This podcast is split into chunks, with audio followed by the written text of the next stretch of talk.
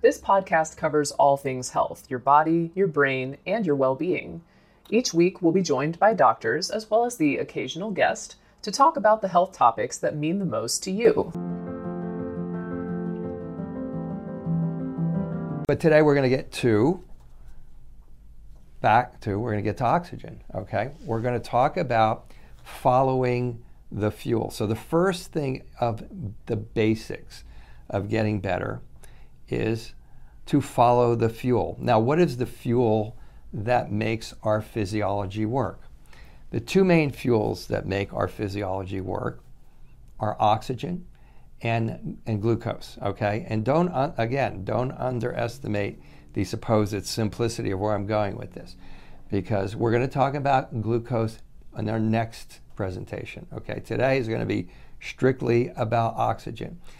And you know, people say, well, you know, I get oxygen if the person's like can't breathe and and they've had a stroke or they've had COPD or they something like that, they they need oxygen. But the reality is is most of the people running around on planet Earth, or at least in this country, and well, and we're finding out several other countries from people who come here, they don't have enough oxygen going to their extremities. They don't have enough oxygen going to their brain.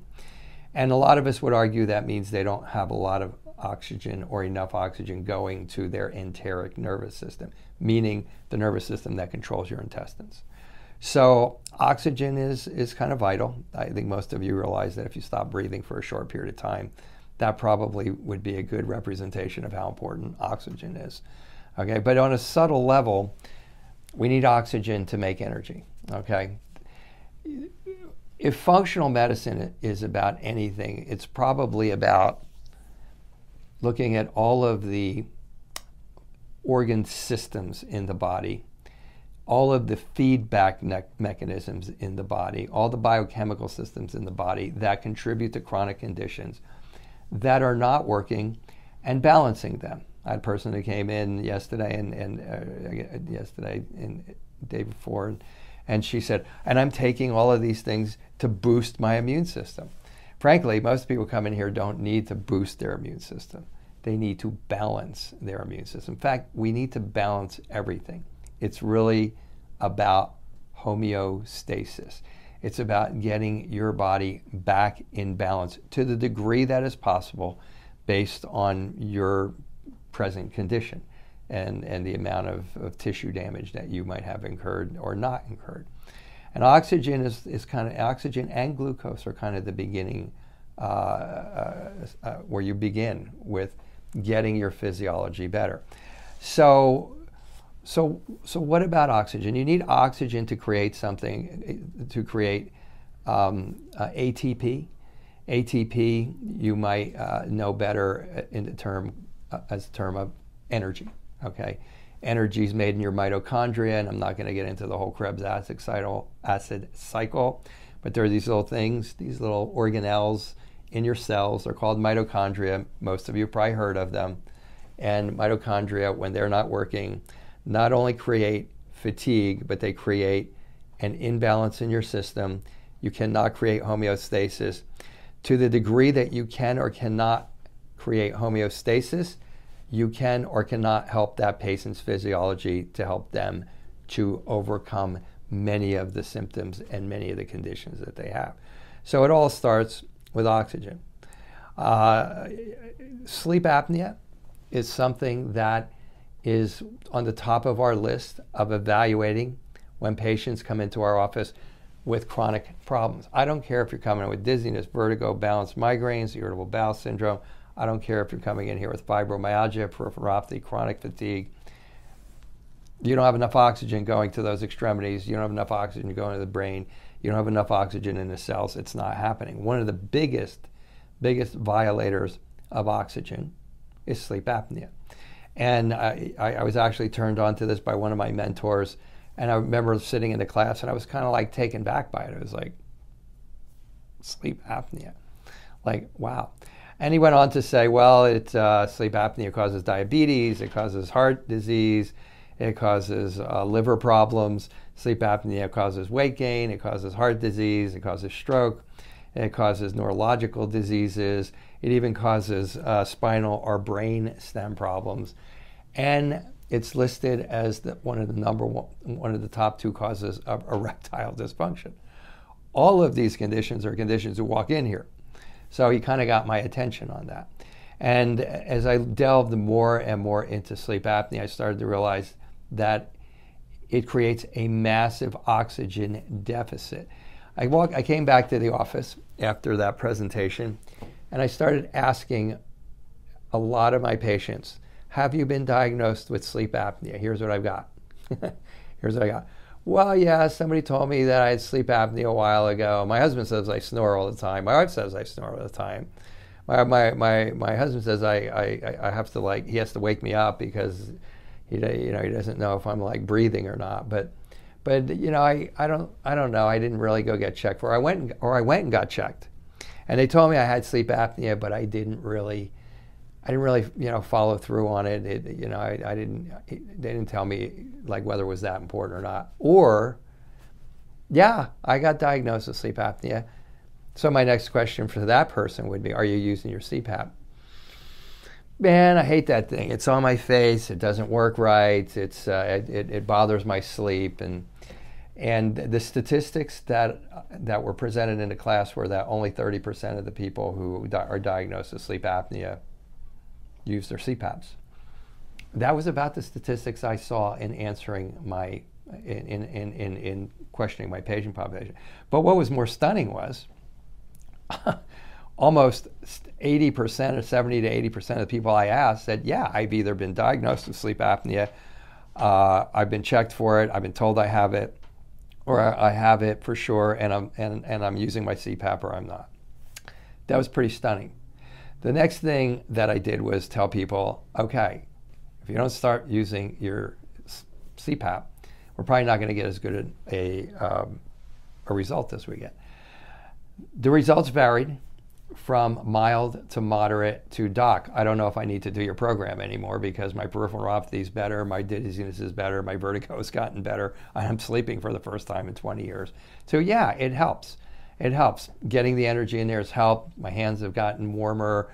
Um, it seems like I'm responding better to the program. But following the fuel, getting the proper fuels into your system is, is, is critical to being able to have your supplements work better. Your supplements will, part of them will work by breaking down and, and, and then becoming part of this Krebs acid cycle, citric acid cycle, that causes, that creates energy. You need energy to get better. So sleep apnea is like, it's like on top, on top of the list. If, if you're not making oxygen, and sleep apnea, I now think is one of the top causes that I see here in my office. You're just sitting around making lactic, lactic acid. Lactic acid is that stuff that burns when you're doing exercises or you're lifting something and your muscles start to burn and there's a whole chemistry behind why that burn is there and it's there to help you to get more glucose into your into your muscles. But you shouldn't be sitting around burning. You shouldn't be sitting around creating lactic acid because you don't have enough oxygen in you. And you're making the lactic acid because you don't have enough oxygen to lift the heavy weights or and those types of things. And it, it's highly that's highly inflammatory. So so not having oxygen in your body, what is, what is one of the keys that we will talk about eventually? One of the keys to overall chronic pain. Well, one of the keys in most cases is chronic inflammation. Okay, and, and, and you become as a functional medicine practitioner an inflammation hunter. And one of the things that causes inflammation significantly is lack of oxygen. So sleep apnea is, uh, is a topic that is on the top of my list when I'm talking to my patients. Every patient that walks in here gets their blood pressure taken, and, uh, and all of you get your blood pressure taken, and you go to the doctor, and the doctor says, wow, you have low blood pressure. That's really great. You know, you're never going to die of a heart attack, and you're never going to die of a stroke. Well, you may not die of a heart attack, you may not die of a stroke, but you're probably not going to get better either and you're probably going to have chronic problems because low blood pressure creates a, a, situation in which you you don't get enough oxygen going to your system. When you have low blood pressure, you're not getting enough oxygen going to your head. You don't have enough oxygen going to your extremities. You don't have enough oxygen going to your feet. So this is if you have cold hands and feet, and, uh, and, and, and, and you've tried to get your cold hands and feet better by doing a number of things. One of the things that will cause you to not have enough oxygen going there is low blood pressure. You need enough blood pressure. You need a high enough blood pressure, preferably high enough meaning normal blood pressure, for you to be able to create enough of a pressure so that so that your heart here in the living room okay needs to be able to get the blood up into the attic to your brain. You need it for that. You actually need uh, blood pressure higher blood pressure n- more normal blood pressure so that you can literally without getting too scientific push the nutrients in through the cell walls uh, or through the arterial walls into your cells. If you don't have enough pressure there, you're not going to be able to get the nutrients into your into your uh, into your cells. And so all those supplements you're taking, you've heard the oh I'm taking supplements, maybe I'm not breaking them down, maybe I'm peeing them into the toilet, maybe I'm all of that's true, and we'll talk about that when we talk about supplements. Um, and, and, and, and, and the nuances of that. But low blood pressure is something that needs to be corrected because low blood pressure will not get things where they need to be. If you come in here and you have dizziness, vertigo, balance, headaches, you have anxiety, you have depression, you have panic attacks, you have fatigue, these are all, the brain is a big part of all of those, okay? We, m- many of you watch know that we practice functional medicine. We also practice functional neurology. This series is not about functional neurology, it's about functional medicine. But you also know that we practice them both because everything that affects the brain everything that affects uh, uh, that it's affecting you affects the brain uh, chemically, and the brain pretty much controls everything else and affects the rest of your system. So we put the two together for, and it seems to work pretty well. So the brain needs proper blood sugar, which we're talking about next week, right? Proper fuel. It needs absence of inflammation, which we'll be talking about uh, in a segment in the future. It needs proper essential fatty acids, which we'll be talking about in a, se- in a segment in the future, and it needs proper oxygen. Your cerebellum, the, the part of your brain that's down here and it has a lot to do with dizziness and vertigo and balance and postural muscles and blurred vision, and it synchronizes your whole brain, uses something like 40 or 50% of the oxygen that comes into your body. Okay? So we need the oxygen to to uh, to be able to get brain function feel normal. It's hard to get a brain to work if the chemistry is not right, and oxygen is probably uh, the biggest player. It's it's it, I, I, almost have to say oxygen and and and and, and blood sugar and, and and inflammation are close, but oxygen is definitely the number one player. If you have low blood sugar that's 80 under 60, um, for, uh, for a young person, uh, if you have um, blood pressure for an older person, that's 90 over 65, maybe uh, maybe even uh, maybe even 100 under under 100 over 70. You know, you're just you're not getting blood to your brain. You're not getting blood to your brain. You're not getting blood to your extremities, and um, and and so it's it make and you're not getting blood into the cells. And, and if you have high blood pressure, most people know. We, we, we have a big thing in this country about high. We like high blood sugar. We're going to talk briefly about that in the future, but we're going to talk a lot about low blood sugar. Okay. Well, hypertension, most of you are familiar with high blood pressure. High blood pressure does a lot of bad things. One of the things it does is, it constricts your arteries. If it constricts your arteries, same thing. It constricts your arteries. You can't get you get vasoconstriction you can't get the blood where you need to get it. And so blood pressure is vital for us. Um, normally, blood pressure is a part of what we need to address anyway to help that person to normalize. And, and, and, and, and this is considered, again, this is considered foundational to us. Getting the blood pressure under control is considered foundational to us. You come in here with three blood pressure medications, that's kind of a red flag. That means like, wow, we have three blood pressure medications. We got an issue here. We got to get under control because that's doing a lot of bad things, including not allowing us to get, let's say, the nutrients that we're using with people to get where they need to go. So again, oxygen, high blood pressure, low blood pressure, low oxygen, sleep apnea. They're kind of foundational things, okay? What else would cause lack of oxygen? Okay, going through. I heard three of you out there say anemias. okay, anemias cause lack of oxygen. I uh, that's a kind of like a duh. If I have anemia, I don't have oxygen. Okay, for those of you who don't know the chemistry of anemia, basically, um, if you, it, your your oxygen's carried around your system and delivered to all the different places by your red blood cells. If your red blood cells are low, you have low red blood cells, then uh, then you have an anemia, hard to get oxygen to different places. The anemias we see the most are are uh, are, are iron deficiency anemias.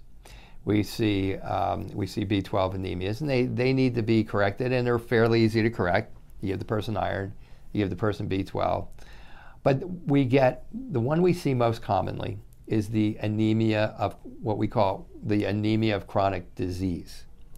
Now, that's not the anemia that you've ever heard about, most likely. If you have it, it's you, you've heard about it like this. Uh, you have chronic anemia, and we checked everything. There's no bleeds, you don't have fibroids, you don't have any of the reasons, you don't have ulcers, you don't have any of the stuff that would cause the chronic anemia. So we don't what it is. We don't know what it is. It's probably normal for you, so just live with it. Well, it's not normal. anemia is anemia. If you have low blood cells, you're not carrying you're not carrying oxygen to your brain, to your extremities, to your intestines, to your feet. It's just not getting there. It's it's so what we have come to understand is that chronic anemia is usually an anemia of um, of chronic disease. Now, it can be, an iron, when there's inflammation, iron will not break down properly and get into your bloodstream. And thus, you'll have low iron in your bloodstream and you'll have an anemia.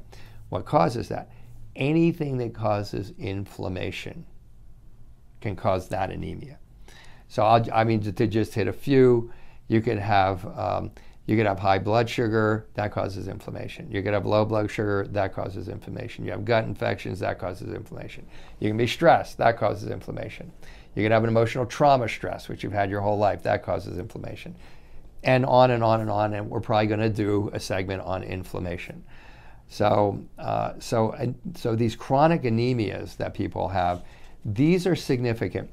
They're not when you're told, oh, that's that's normal it's not a problem. Don't worry about it. It's uh, it's uh, it's it, it just it could be it could be a gluten sensitivity. You know, it could be so many things. It could be a mycotoxin. There's so many things that cause it, but those things that are causing it are known. And the point here is, is not only do you have the anemia of chronic disease, where your low blood, where where where you um, where you have chronically uh, low uh, red blood cells, okay, chronic anemia.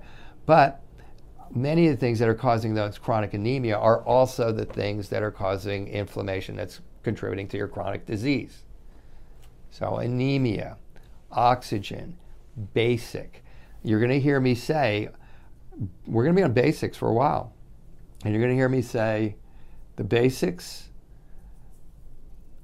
not being attended to are for sure part of what's causing your foray onto the internet to not work. Okay, whether it's a diet, whether it's supplements, whether it's breathing exercises or whatever. Um, so, so, so, so these basics are, are, are, are their treatment, but they're treatment that people don't pay attention to. They're presented to you in a fragmented um, uh, manner. They're not really connected to anything. You have fibromyalgia, and somebody's telling you that you need to breathe better, and you're like, "Yeah, I need to breathe better because I need to like live or sleep, or I, I, need I, I need oxygen so I can feel better." But but nobody's really connecting it to the chronic conditions that are coming in, and and treating it as you would treat a medication, or as you would treat a pill, or as you would treat a diet, or as you would treat, in our case, like brain rehab exercises it, it, it is that important.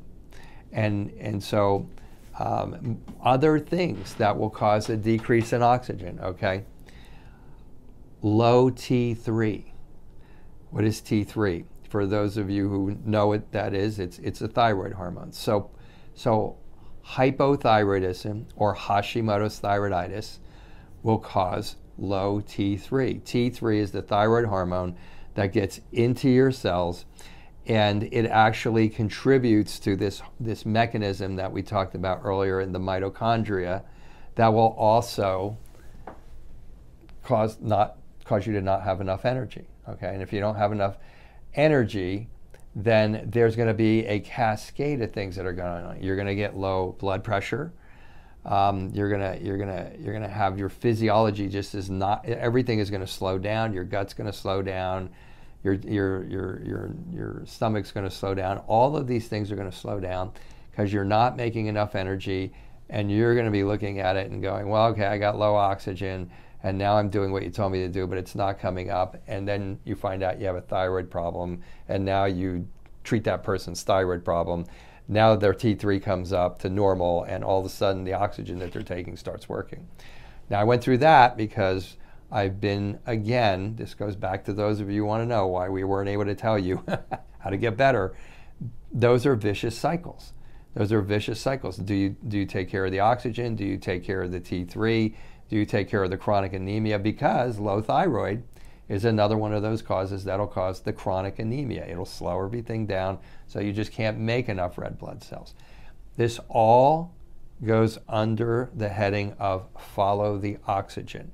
This is the first step that we take when people come in is is following is doing after we do the history and so on and so forth and we gather all the data if the oxygen is low we have one doctor that just specifically works with those patients on getting their oxygen we use oxygen here in our treatment. We actually take people in the back, we do brain rehab exercises, and we use oxygen. Part of the reason is we're in Reno, Nevada. We are at 4,000 feet, I think, 4,200 feet right here um, at the base of, of, the city. And so we have less oxygen here than they have in, say, San Francisco, which is a couple of hours from here. And we noticed that all of our patients' red blood cell um, counts were high. That's called polycythemia. If you hear look up polycythemia, you can kind of freak out about it a little bit. Except everybody here has polycythemia because we're at a higher altitude. You have to make more red blood cells for the oxygen, and and so we, we started to understand and reason that a lot of our patients needed oxygen um, simply because they weren't getting it because for some reason their bodies weren't adapting. And we started using oxygen concentrators and we put an oxygen concentrator on people while we have them doing their brain re- rehab exercises. And just with just from that, um, we see noticeable differences. We recommend exercise with oxygen therapy to patients now, and that could mean having buying a used oxygen concentrator at home. And, and using it on your treadmill or using it on your bike and you stick it on and I can't prescribe and I can't tell you how much to do it because I can't do that. Okay, I'm just it's a it's a kind of like a, a malpractice type of thing. So, but I can tell you that uh, it helps.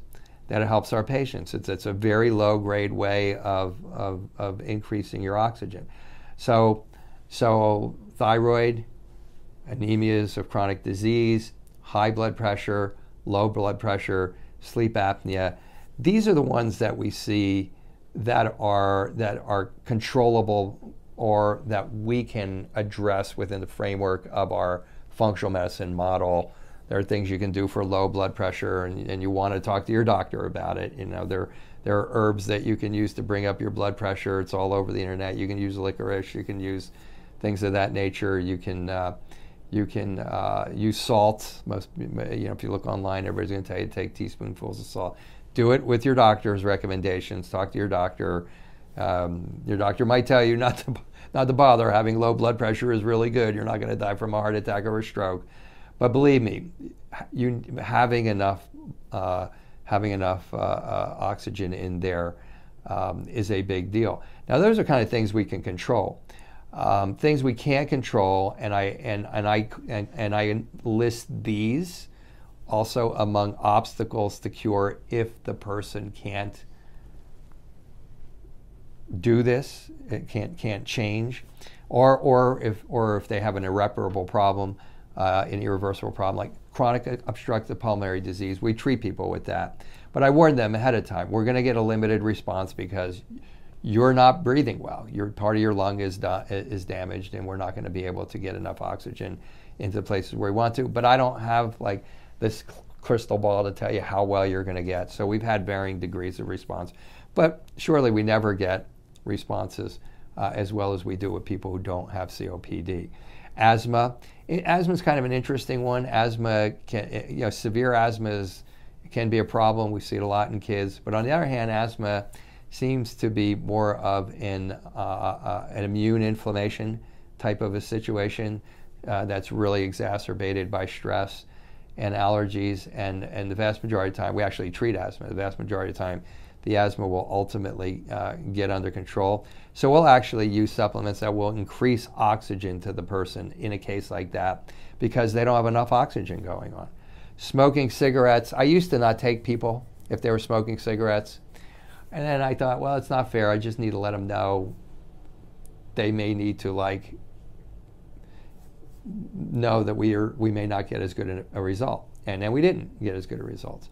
Um, we talked to people about it. I let them know that they, they, they would be better off smoking cigarettes. I have people who just stop smoking immediately. When you stop smoking immediately, um, when you stop smoking, it, your blood pressure will reduce usually within about 72 hours, by the way.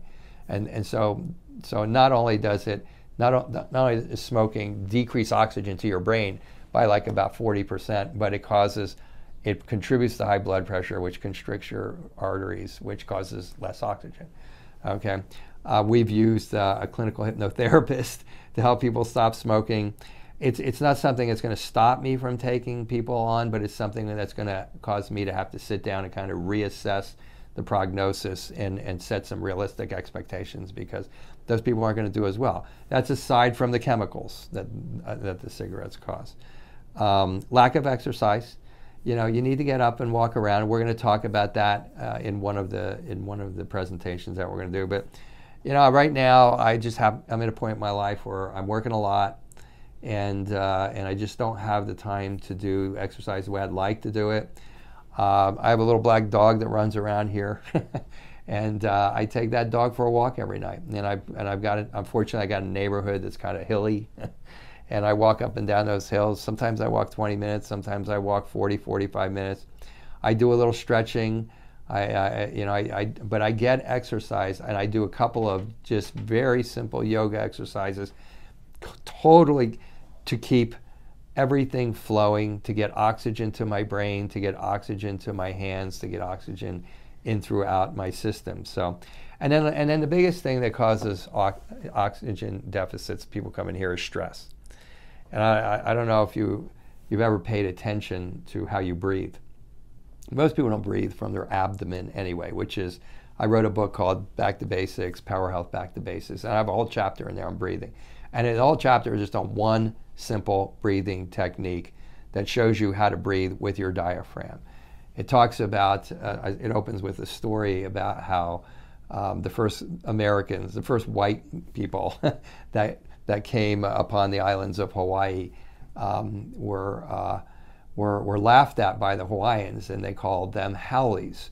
I think a lot of you in Hawaii know that you call white, white, white Caucasian people haoles. And haoles means men without breath. That's what it means.